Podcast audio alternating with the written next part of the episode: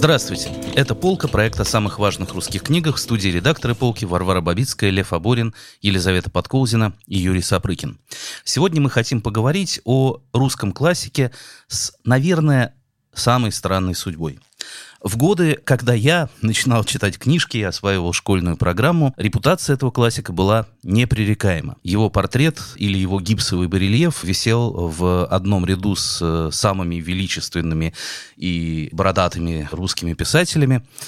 Его учили наизусть, его читали в обязательном порядке. Он был родоначальником, основоположником, в общем, какой-то глыбой совершенно необходимой и неизбежной более того, я бы сказал, что в годы советской власти, в э, советское время, этот писатель стал не просто литератором, но брендом, который дал свое имя самым разным вещам. Летят самолеты Максим Горький, плывут пароходы Максим Горький, поезда метро останавливаются на станции Горьковская, и люди, вышедшие из этих поездов, идут гулять по улицы Горького. Или едут в город Горький. Город, который носил такое название в течение аж 58 лет, и город, который известен нам сегодня под названием Нижний Новгород.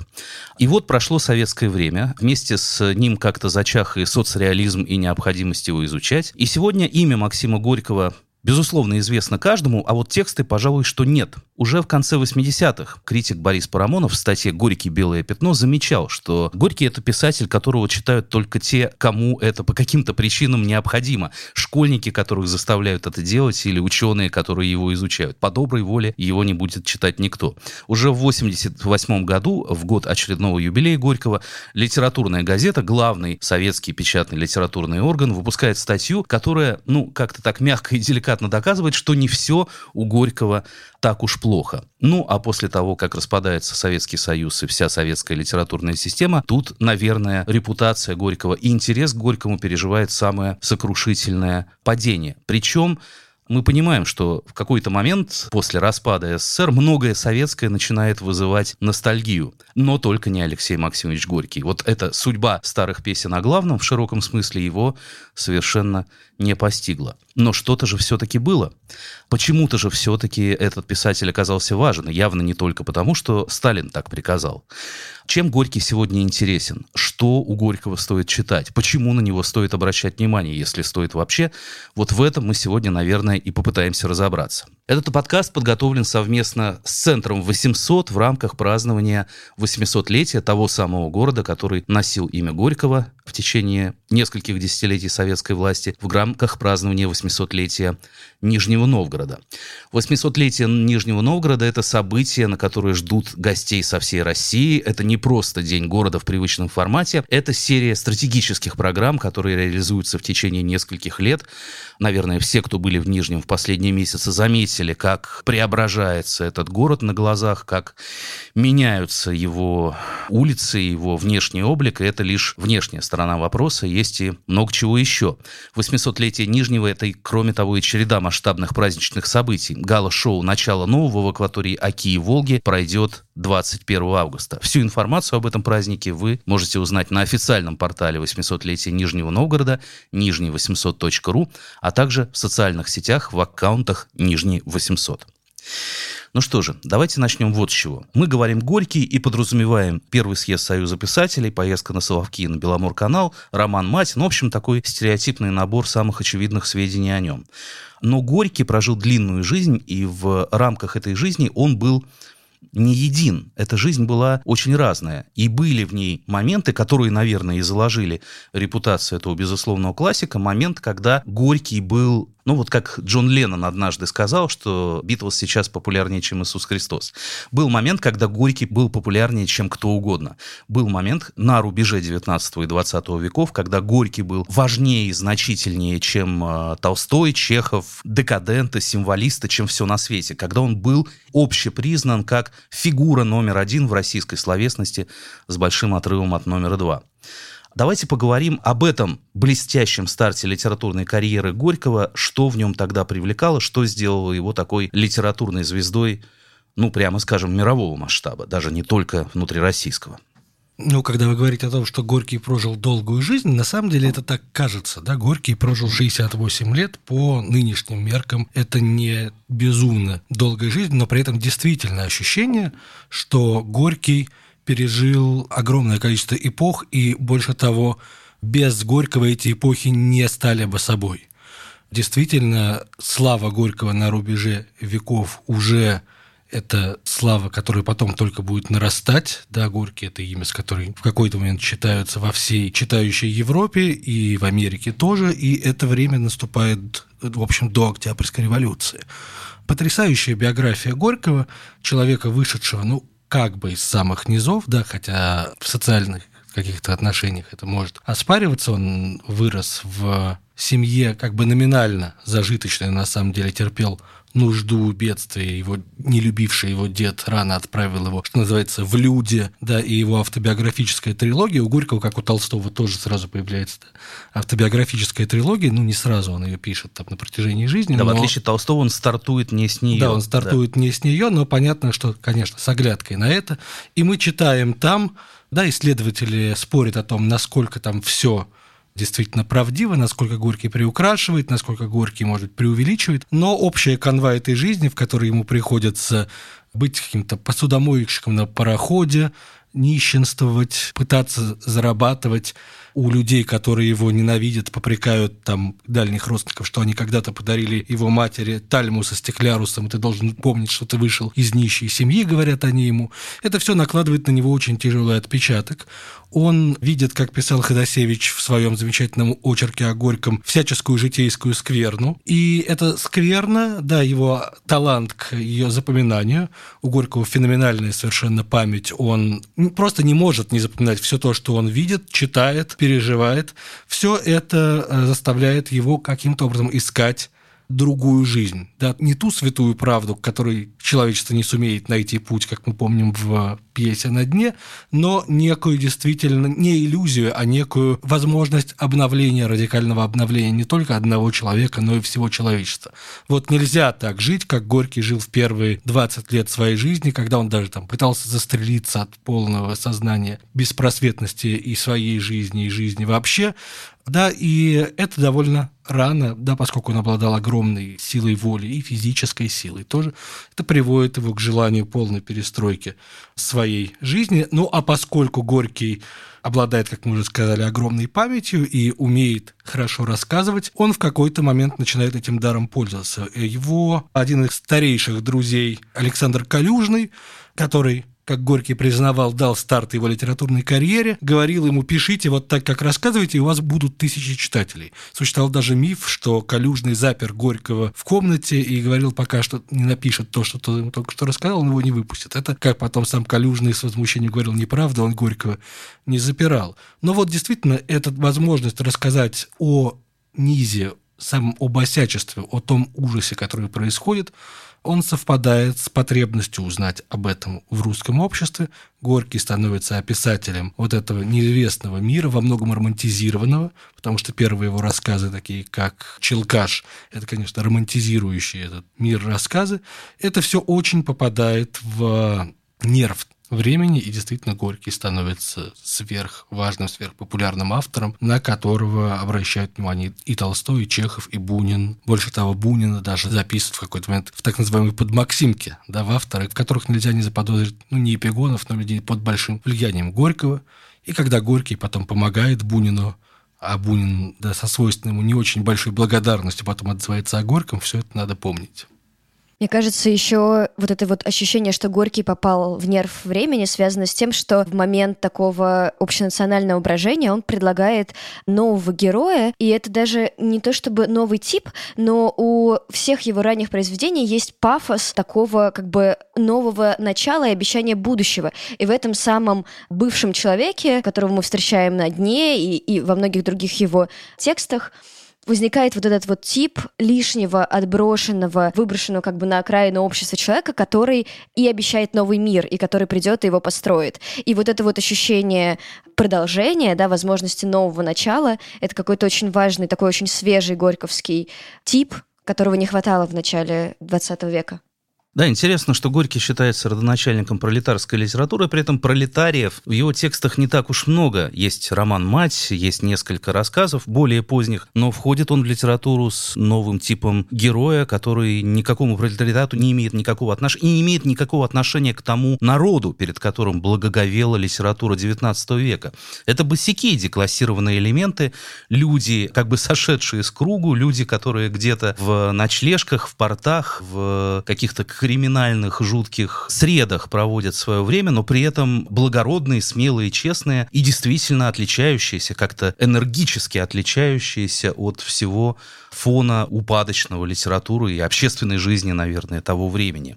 Вообще это все очень легко проецируется на сегодня. Вот та хтонь, которую Горький приносит в литературу, вот этот русский хардкор, все это очень похоже чем-то на очерки Елены Костюченко или Олеси Герасименко или издание «Холод», вот про подростковые банды в Забайкалье, да, вот Горький приносит в литературу похожую фактуру, которая в литературе, в общем, фактически на тот момент отсутствовала. Это правда, да, при том, что действительно, когда говорят, например, о засилье чернухи в литературе постсоветской до 90-х, 2000-х годов, это означает, что Горький крепко забыт потому что, конечно, столько натуралистической чернухи, сколько у Горького, ни у кого из классиков соцреализма не было и не могло быть.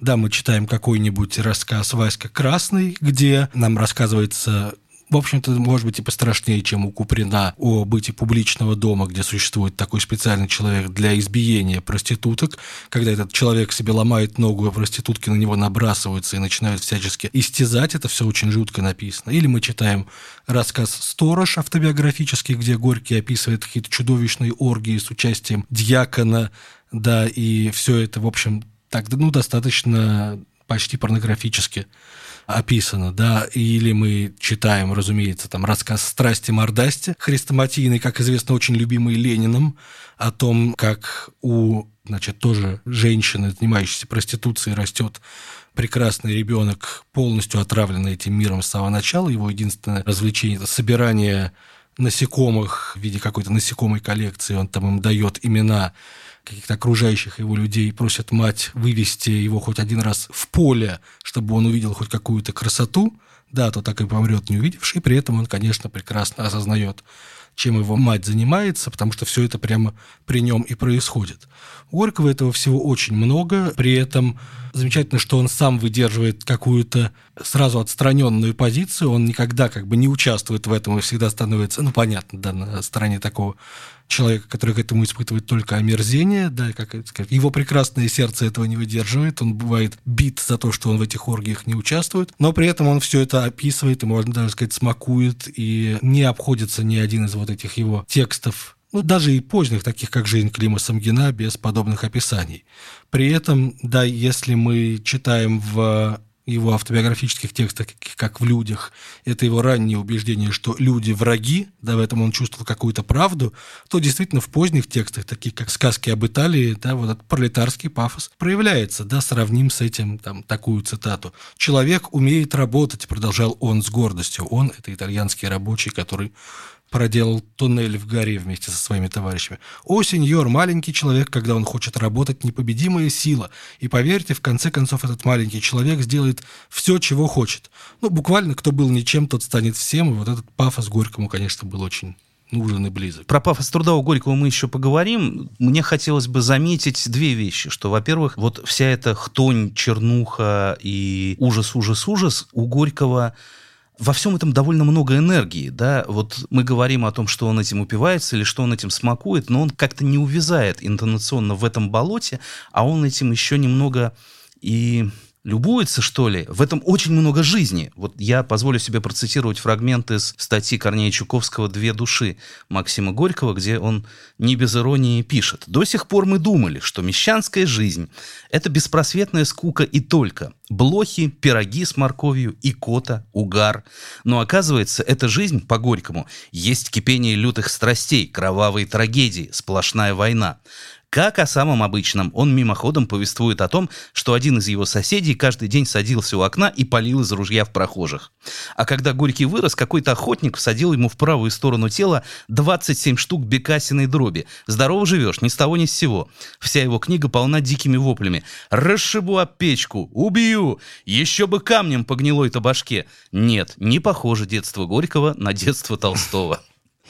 Вот, и второй важный момент, что вот сейчас мы эту грань, эту разницу не очень чувствуем, но в Горьком не было традиционного для русской литературы и русской общественной мысли народолюбия, преклонения перед народом. И это тоже был контраст, который, наверное, привлек к нему интерес. В нем не было вот, вот упоения народом-богоносцем, который, ну, как бы по определению носитель какой-то святой правды. Вот там, да, народ живет в темноте, в страхе, в забитости, но вот по сути своей это мужик Марии, который умиляется и плачет там перед каждым ребенком и каждым цветком, и в нем вот есть эта Божья истина. Нет, для Горького народ, как крестьянство, это носитель всего самого ужасного, что есть в России, носитель пассивности, жестокости, темноты. В общем, это и есть агент того самого русского ужаса и виновник того самого русского ужаса, в котором мы все живем и который должен быть преодолен.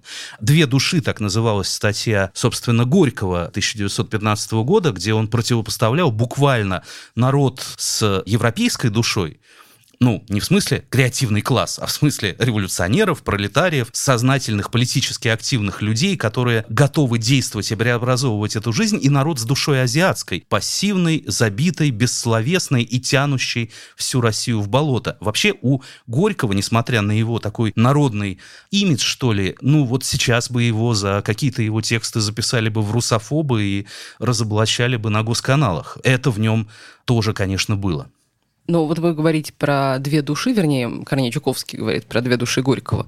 Надо сказать, что про какое-то внутреннее его раздвоение думали многие критики, и в частности Ходосевич, который очень его любил, и на которого мы не раз, я думаю, еще сегодня будем ссылаться, полагал, что вот в «Песне на дне» Горький эту свою раздвоенность на самом деле показал, и что эта пьеса, по словам Ходосевича, наделала хлопот марксистской критики, которая, процитирую, изо всех сил старается разъяснить читателям, что Лука – личность вредная, расслабляющая бездольных мечтаниями, отвлекающих от действительности и от классовой борьбы, которая одна может им обеспечить лучшее будущее.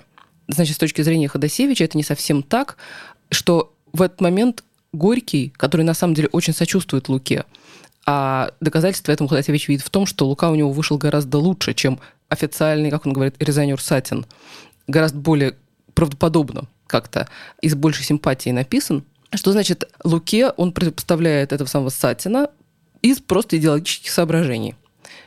Ложь – религия рабов и хозяев. Правда – бог свободного человека, говорит Сатин. Но вот Ходосевич, например, как критика и читатель этого текста, это совершенно не убеждает. Он говорит – что положительный герой менее удался Горькому, нежели отрицательный, потому что положительного он наделил своей официальной идеологией, а отрицательного своим живым чувством любви и жалости к людям. Тут хочется добавить, что, в принципе, вот эта идея того, что у Горького да, герои как-то социально окрашенные, играют соответственные функции, она, видимо, и приводит впоследствии да, к этой идее социалистического реализма, да, где тоже так сказать, правильные чувства классово расписаны. Дело в том, что, да, действительно, у Горького есть не только статья «Две души», у него есть статья о русском крестьянстве, которую он тоже да, высказывает уже в 20-е годы те же мысли о том, что русский крестьянин – это жестокий собственник, да, зоологический инстинкт собственника у него, что это, опять-таки, вот такая азиатская да, приверженность к собственничеству и в итоге к мещанству. Мещанство – это самое главное для Горького антисреда. Вот э, мещанин – это приговор который как бы убивает человека в принципе. Да, Павел Басинский даже считает, что статья Горького о русском крестьянстве была одним из, так сказать, пролегоменов коллективизации, к сталинской коллективизации. Да, исследователь Горького Михаил Агурский прямо утверждал, что коллективизация в 29 году, вот этот великий перелом начался после приезда Горького в Советский Союз в 28-м, что он буквально настропалил Сталина, настроил его на эту решительную борьбу с кулаком. Ну, вряд ли это действительно так, но я хотел еще сказать, что при этом у Горького, конечно, есть еще один тип, который по существу мещанский, и это интеллигент – Да, Горький никогда не становится, так сказать, интеллигентом. Я хотела вспомнить его заметки о мещанстве, где мещанами он называет Толстого и Достоевского, и вообще Горький очень много сетовал, что вся наша традиционная классическая литература — это апология пассивности, и, и, в общем, у нас всегда герой страдающий бездействующий. Да, я сейчас к этому как раз хотел тоже перейти. Да, действительно, один из самых тонких русских критиков Юлия Хинвальд, который Горького иногда говорил, но чаще бронил, он писал, что да, Горький безмерно преувеличил достоинство русского простолюдина и зря смеялся над интеллигентами и накладывал на испитые лица своих босиков словесные румяна, писал Айхенвальд. Но главный его текст именно об интеллигенции как таком бесплодной, по сути, мещанской среде, это, конечно, его финальный роман «Жизнь Клима Самгина». Это четырехтомный, незаконченный, да, четырехтомный роман, выстроенный, как всегда, у Горького вокруг одного главного героя. Многие критики Горького как литератора говорили, что у него все всегда построено очень примитивно вокруг протагониста. Чехов, в частности, утверждал, что у Горького первый его роман «Фома Гордеев» весь по прямой линии на одном герое построен, как шашлык на вертеле. И от этой привычки Горький не избавился и дальше, он и Самгина выстроил также, но примечательно, что Самгин – это герой, которого Горький ощутимо ненавидит. Вот ему приходится писать четыре очень больших тома, это один из самых больших русских романов, о глубоко несимпатичном ему человеке. О человеке, который по неволе оказывается встроен в революционный процесс, как бы он по неволе строит баррикады, потому что, ну, приходится, а потом как на него посмотрят, если он их строить не будет у человека, который подвергает рефлексии абсолютно бесплодной буквально все, в том числе собственные чувства. Там очень много, опять-таки, телесности, эротики. И когда герой решает признаться в любви, он, например, думает о том, как он при этом выглядел. Он весь день прожил под впечатлением своего открытия, бродя по лесу, не желая никого не видеть, и все время видел себя на коленях пред Лидией, обнимал ее горячие ноги, чувствовал атлас их кожи на губах, на щеках своих и слышал свой голос «Я тебя люблю». «Как хорошо», просто сказал я, и, наверное, хорошее лицо было у меня. Люди с хорошими лицами, как мы видим, появляются в русском дискурсе задолго до современной антиинтеллигентской пропаганды. Кроме того, а, это роман, насыщенный такими типичными... Мы знаем вот эти русские романы о судьбах Родины, в которых бесконечно люди разговаривают о чем-то таком важном, решают последние вопросы на фоне русской усадьбы. В Климе Самгине это абсолютно гипертрофировано, и я даже думаю, что это пародийно. Вот типичный, да, монолог оттуда. Материалисты утверждают, что психика – суть свойства организованной материи, мысль – химическая реакция. Но ведь это только терминологически отличается от гилозаизма, от удушевления материи, говорил Томилин, дирижируя рукою с пряником в ней. Из всех недопустимых опрощений материализм самое уродливое, и совершенно ясно, что он исходит от отчаяния, вызванного неведением и усталостью безуспешных поисков веры. Бросив пряник на тарелку, он погрозил пальцем и торжествующе воскликнул. «Повторяю, веры ищут и утешения, а не истины». Ну, в этом месте я бы вручила Горькому особый приз за оригинальное решение вечной художественной проблемы, чем занять во время монолога руки героя, если не папиросы. Ну, у него там есть и решение, чем занять, в общем-то, буквально и рот, потому что когда, да, Клим Самгин, он одновременно и бабник, и мизогин, да, с одной стороны, он женщинами восхищается, но потом очень быстро охладевает и думает о них исключительно цинически, и когда они начинают с ним рассуждать, эти монологи всегда выглядят глупо, да, самая замечательная героиня этого романа по имени Лидия Воравка произносит в какой-то момент фразу «подумай, как это страшно, Бог и половые органы», да, это выглядит, конечно, абсолютно комично, ну и когда другая девушка тоже начинает проносить монологи, мы покорно и страстно приносим себя в жертву страшной тайне, создавшей нас, Клим обнял ее и крепко закрыл горячий рот девушки поцелуем. Да, в общем... Э, чтобы куда... не развивал рот да, лишний раз. Чтобы больше дальше это как-то прекратить. Это роман, конечно, проникнутый презрением, проникнутый желанием с этим героем хоть как-то в конце разделаться, и характерно, что он не закончен. Есть какие-то наброски, из которых следует, что Клим должен был как-то страшно погибнуть, видимо, но что с ним было дальше, непонятно. Все доходит до февральской революции, он чувствует, что Ленин это как бы буквально физиологически его враг, потому что Ленин что-то делает, в отличие от Клима Самгина и всей сомневающейся интеллигенции. Но что там будет дальше, мы не понимаем. Справедливости ради надо сказать, что Горький не только проповедовал философию социального активизма, активной переделки жизни, не только ее исповедовал, но и применял ее на практике. Горький, наверное, главный экшен-герой русской литературы. И дело даже не в его бесконечных странствиях э, по молодости, когда он нанимался на случайные работы и блуждал там от Казани до Тифлиса, и от Царицына до Ясной Поляны, и ввязывался во всякие приключения, а уже в период своей самой громкой славы, да, я напомню хронологию, 1898 год выходит вот первый двухтомник его рассказов, который пользуется бешеной популярностью, много-много раз переиздается в э,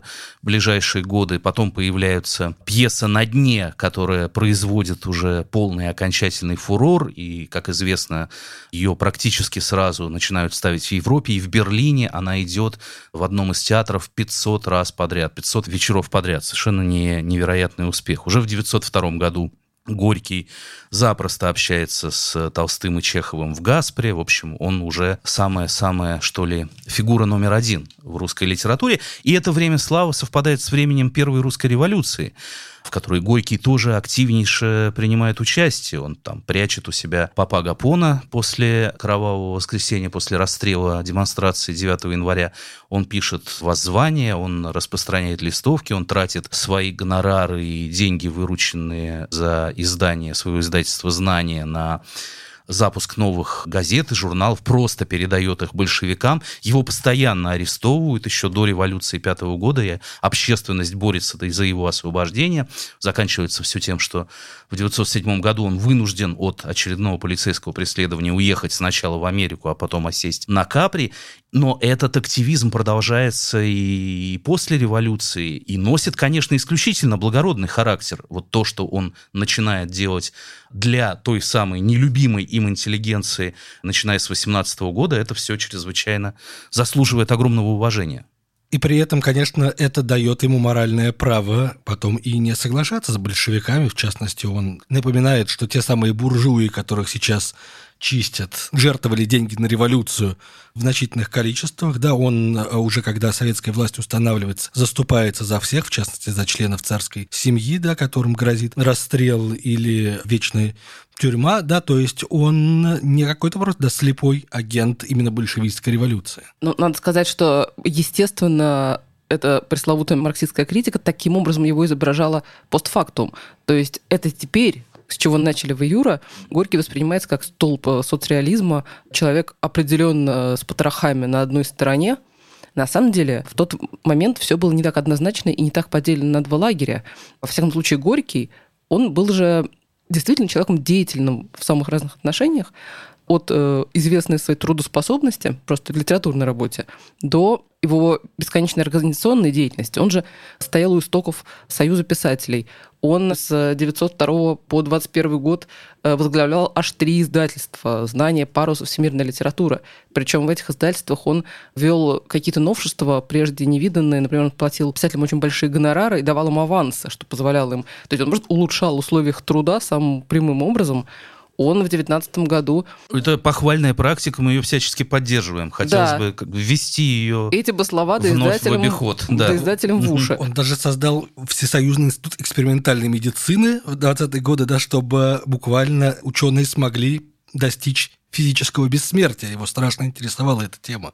Да, он вообще действительно не ограничился и писателями. Он э, опять же, стоял у истоков Центральной комиссии по улучшению быта ученых. ЦКУБУ. ЦКБУ, которая буквально просто давала им еду, распределяла пайки. Он в 2019 году знаменитый диск организовал. Дом искусств. Дом искусств, который стал приютом, где выживали те самые недобитые, на самом деле, буржуазные писатели где проходили заседания звучащие раковины Гумилева, например, расстрелянного, чей расстрел Горький не мог простить большевикам.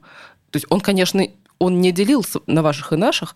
Он, например, очень много помогал просто материально из собственных больших гонораров всем, кто его об этом просил, нуждавшимся писателям. Это широко известно. В декабре 2017 года он посылает 3000 рублей Розанову, который погибает от голода с семьей в Сергиевом Посаде и позволяет ему пережить вот эту первую страшную революционную зиму. Да, он помогал, в частности, и писателям-иммигрантам. Да. Совершенно не деля их по идеологическому Ахматова уже в 60-е говорила, сейчас принято ругать Горького, а между прочим, если бы не он, мы бы все умерли с голоду. И это, в общем, никакое не преувеличение. Издательство «Всемирная литература», то же самое, основанное в 18 году или в 19 могу сейчас ошибаться, которое было организовано, ну, как бы отчасти ради того, чтобы заново в новых переводах, в новой редактуре издать все главные шедевры мировой литературы, весь такой мировой литературный канон, но по сути это было издательство, которое на государственные деньги кормит писателей, переводчиков, редакторов, вот всех тех, кто смог, там, загибаясь от голода, получить там работу. Да, но в этом смысле мне кажется, что Горький совершенно не так однобок, как принято его видеть сейчас.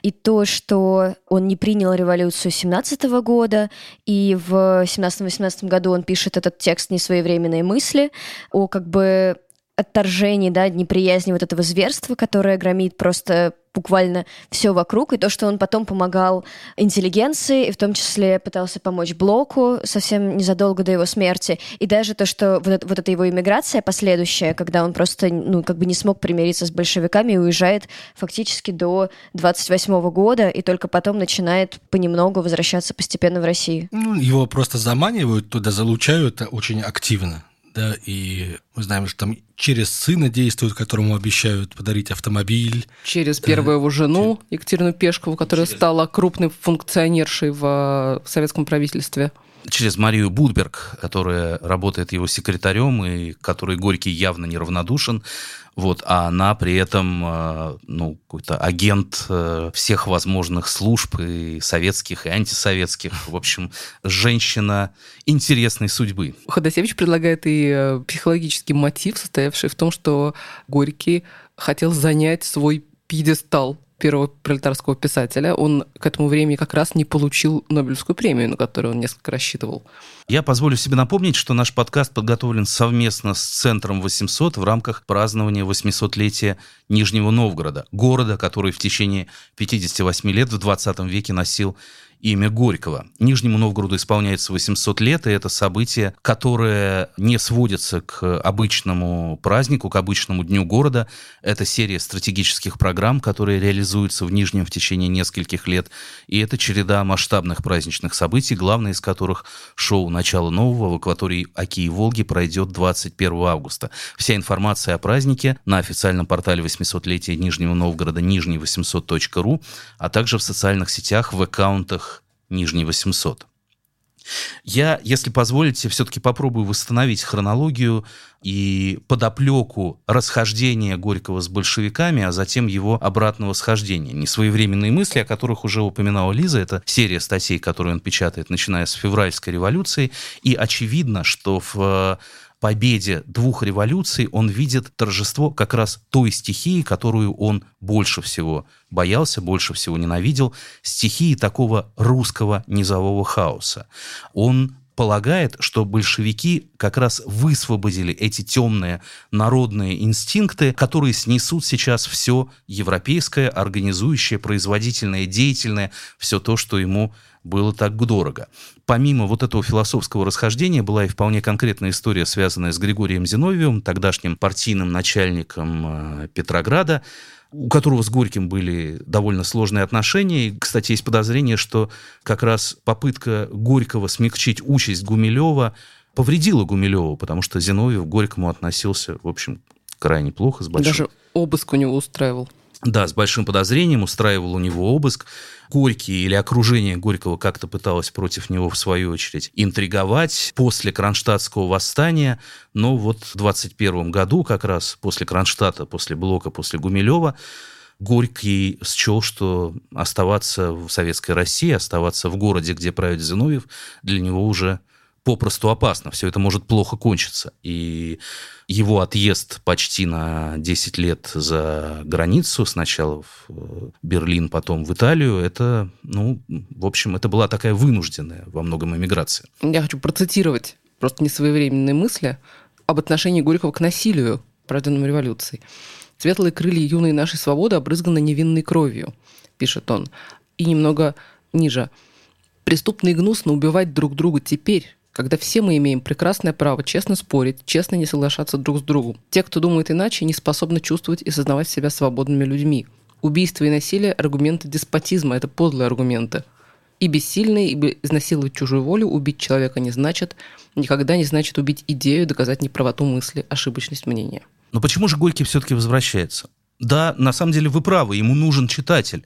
И не только читатель его переиздания его старых книг, но и читатель его новых текстов. А Горький те такие гибридные издания, которые Горький, в том числе вместе с Ходосевичем, журнал «Беседы» пытается издавать в Европе, их э, перестает пропускать цензура, они с огромным трудом доходят до России, а в какой-то момент и перестают до нее доходить в советской прессе он, ну, как бы по понятным причинам печататься не хочет, а читатель ему нужен. Тот же Ходосевич вспоминает, как Мария Будберг, ну, как-то очень деликатно и, и вежливо отозвав его в отдельную комнату, рассказала ему, что, ну, ну вот Горький, он тащит на себе большое хозяйство, вокруг него много людей, которым нужен большой бюджет, и никто, кроме Советской России, этого бюджета обеспечить не сможет на какие-то эмигрантские или зарубежные гонорары, он не сможет существовать. Поэтому в этом был вполне понятный материальный и человеческий интерес. Не то, чтобы ему так хотелось немедленно воспеть ГУЛАГ или Беломор-канал,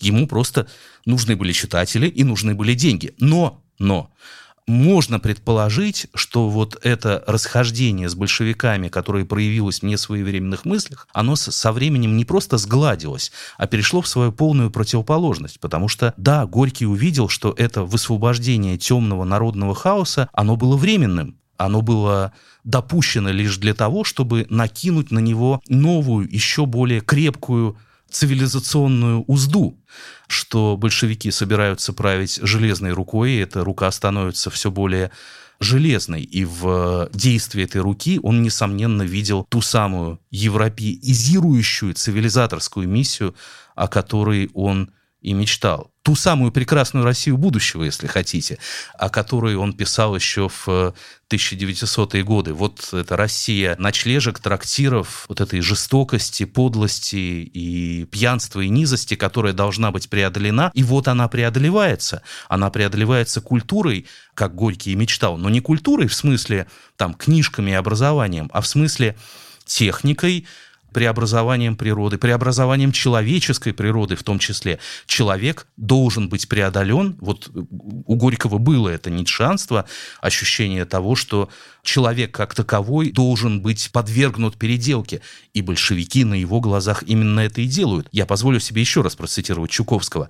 Статья написана в 1924 году. Начинается элементарная эпоха элементарных идей и людей, которым никаких Достоевских не нужно. Эпоха практики, индустрии, техники, внешней цивилизации, всякой неметафизической житейщины, всякого накопления чисто физических благ, и Горький есть ее пророк и предтеча.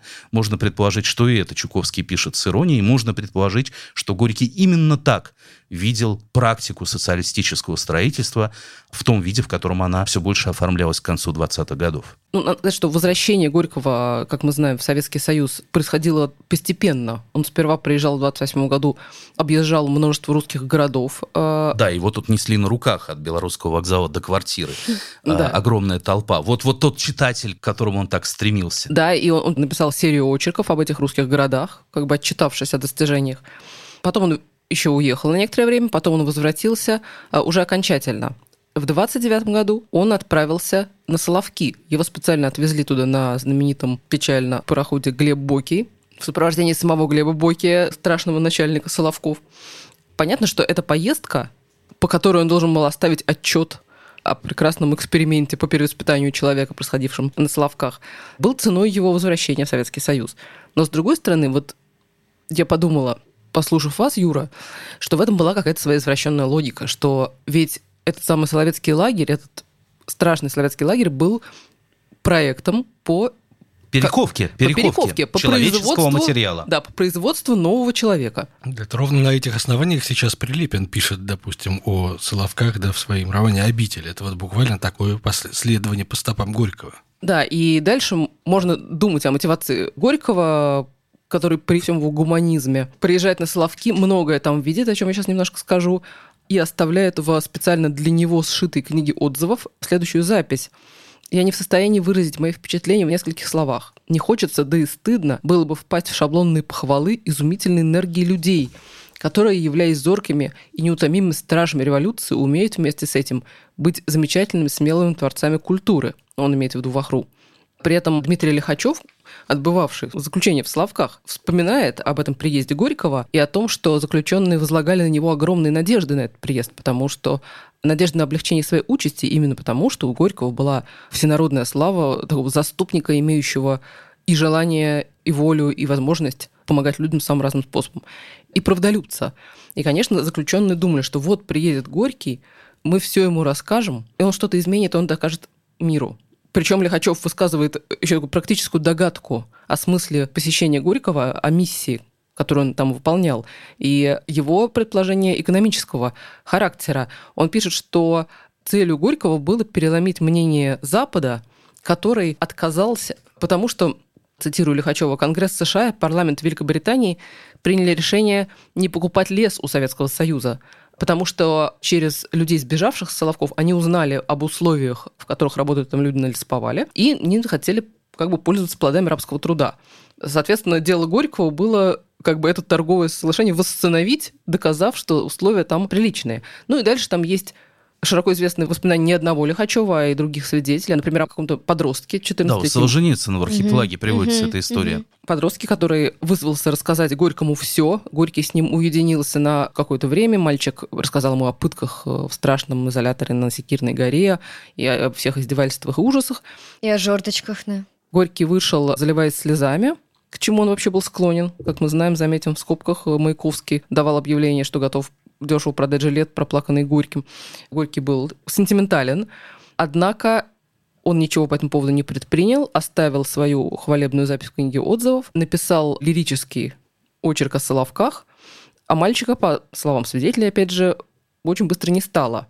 Ну и там же есть эпизод о том, как Горький, собственно, посещает этот страшный изолятор на Секирной горе, откуда, как известно, по этой бесконечной лестнице связанных заключенных сбрасывали вниз, где они сидели на жердочке знаменитые и прочее. И заключенные, переодетые, наиболее здоровые, потому что больных убрали с глаз долой, и прочее, и прочее, были посажены в переоборудованный на скорую руку карцер в такой потемкинской деревне читать газеты. И поскольку они не могли ничего сказать, Горькому при конвое они придумали держать газеты вверх ногами, чтобы показать ему как бы показуху всего происходящего, ложь всего происходящего. И Горький подошел к одному из них, молча перевернул газету ему, показав как бы, что он все понял. Но, опять же, никаких последствий для заключенных хороших, во всяком случае, из этого не вышло. Ну и понятно, что Хотя весь этот очерк о Соловках был в некотором смысле в конве, да, горьковской идеи о переделке человека или выведении нового типа человека. Но вот когда я была на Соловках пару лет назад. Там до сих пор его не любят и до сих пор как бы вспоминают о нем плохо.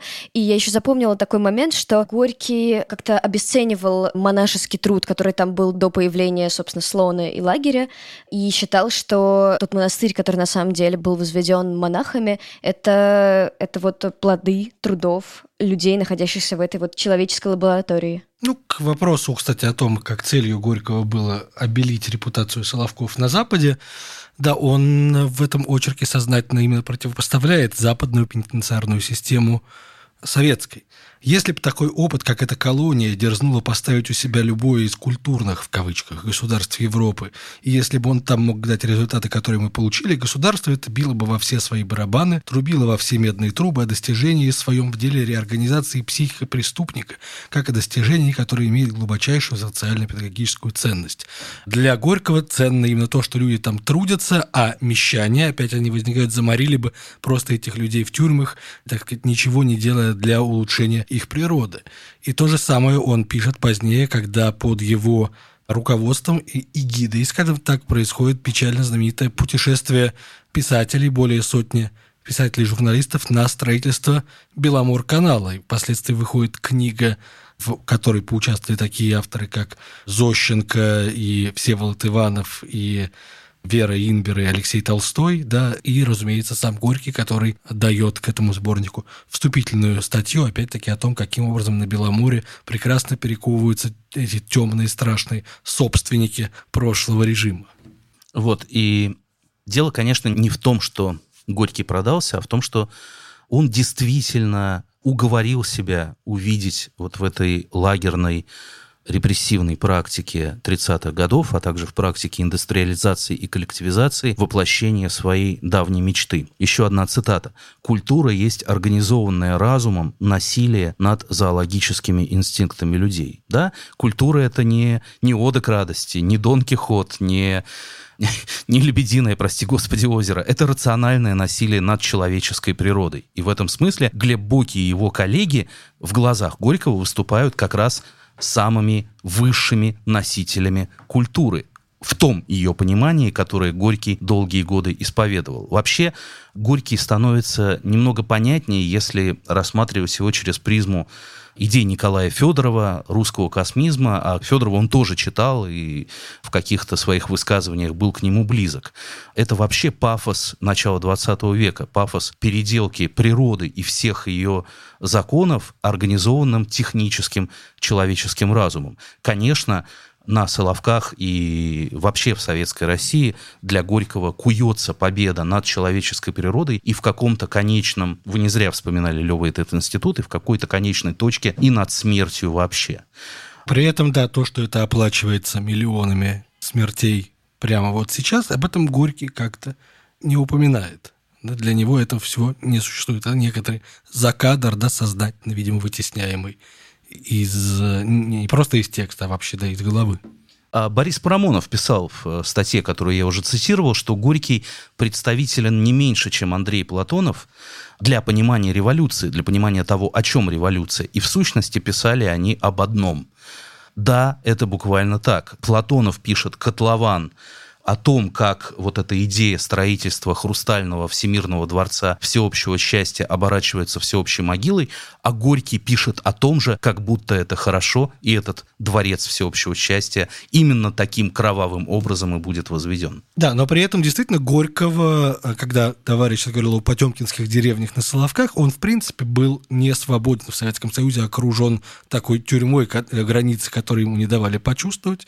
Его секретарь Крючков да, находился в постоянном контакте с главой ГПУ Егодой, да, и впоследствии этот же Крючков был обвинен в соучастии в якобы убийстве Горького, да, и по этому делу погибло несколько человек, да, напрямую обвиненных в том, что они якобы умертвили и Горького, и его сына Максима.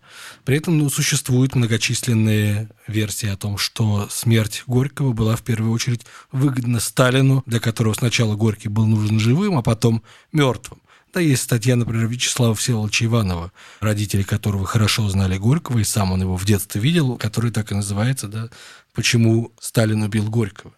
Почему Сталин убил Горького, понятно почему, потому что на самом деле, и Иванов пишет об этом, даже на тот момент вот слияние Горького с э, высшей партийной властью не было безусловным. Он был в э, хороших отношениях и с Рыковым, и с э, Бухариным. Вот и в свете предстоящего разгрома, тотального разгрома, даже не то, что внутрипартийная оппозиция, а любого намека на внутрипартийное разномыслие, вот человек, который был относительно независим в своих суждениях, при этом обладал огромным и по-прежнему мировым авторитетом, Сталину был, конечно, совершенно не нужен. Есть еще инфернальная история вот последних дней Горького, когда уже всем кажется, что он умирает, ему делают укол камфоры в сердце, он оживает, э, еще проходит сколько-то дней, и несколько раз за эти дни к нему приезжают Сталин с Ворошиловым по ночам, их не пускают, потом пускают. Э, Сталин ведет с Горьким какие-то для такого момента судьбоносного, какие-то очень странные разговоры там о судьбах французского крестьянства. Угу.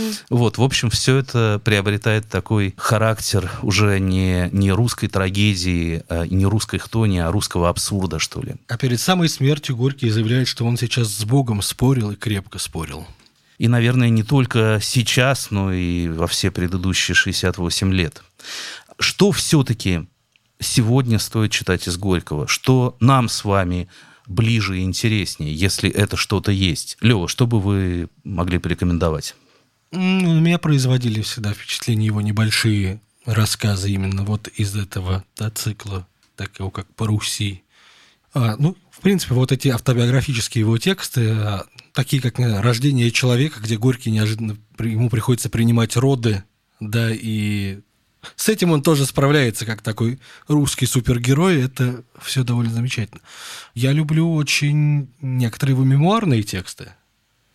Да, в частности, мемуары у Толстом. Да, мне кажется, что текст о Толстом это вообще лучшее, что Горьким написано. И это мнение я разделяю с Виктором Шкловским, например, который считал ровно так же. Вообще мемуарные заметки, написанные в начале 20-х годов, хотя ну, вроде бы записи о Толстом принадлежат более раннему времени, но где-то к 20 году они были якобы найдены и обретены заново. Они написаны как будто под диктовку или по методам формалистов. Очень короткие, точные, афористичные фразы, все невероятно выточено и стилистически отделано. В общем, это прекрасная литература. Сюда же, наверное, примыкают и воспоминания о Леониде Андрееве, и вообще книга заметки из дневника 22-23 года, вот собрание таких коротких мемуарных очерков, это все прекрасно читается и сейчас.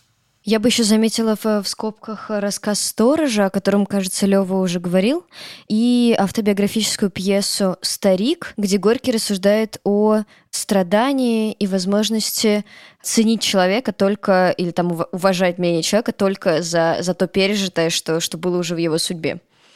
Ну что же, я напомню, что этот подкаст подготовлен совместно с Центром 800 в рамках празднования 800-летия Нижнего Новгорода, города, который в течение 58 лет носил имя Максима Горького. Нижнему Новгороду исполняется 800 лет, и это не просто День города в его привычном формате, это серия стратегических программ, которые реализуются в течение нескольких лет, и это целая череда больших праздничных мероприятий, главное из которых шоу «Начало нового» в акватории Оки и Волги пройдет 21 августа. Вся актуальная информация о юбилее на официальном портале 800-летия Нижнего Новгорода нижний800.ру, а также в социальных сетях в аккаунтах Нижний 800. А, это полка проекта самых главных русских книгах. Если вы напишете нам какой-то комментарий или поставите оценку на той платформе, где вы слушаете подкасты, нам будет очень приятно. Все свежие материалы полки читайте на сайте полка.academy в разделе «Материалы». И до новых, видимо, очень скорых уже встреч. Здесь были редакторы «Полки» Варвара Бабицкая, Лев Аборин, Елизавета Подколзина и Юрий Сапрыкин. Всего вам самого доброго.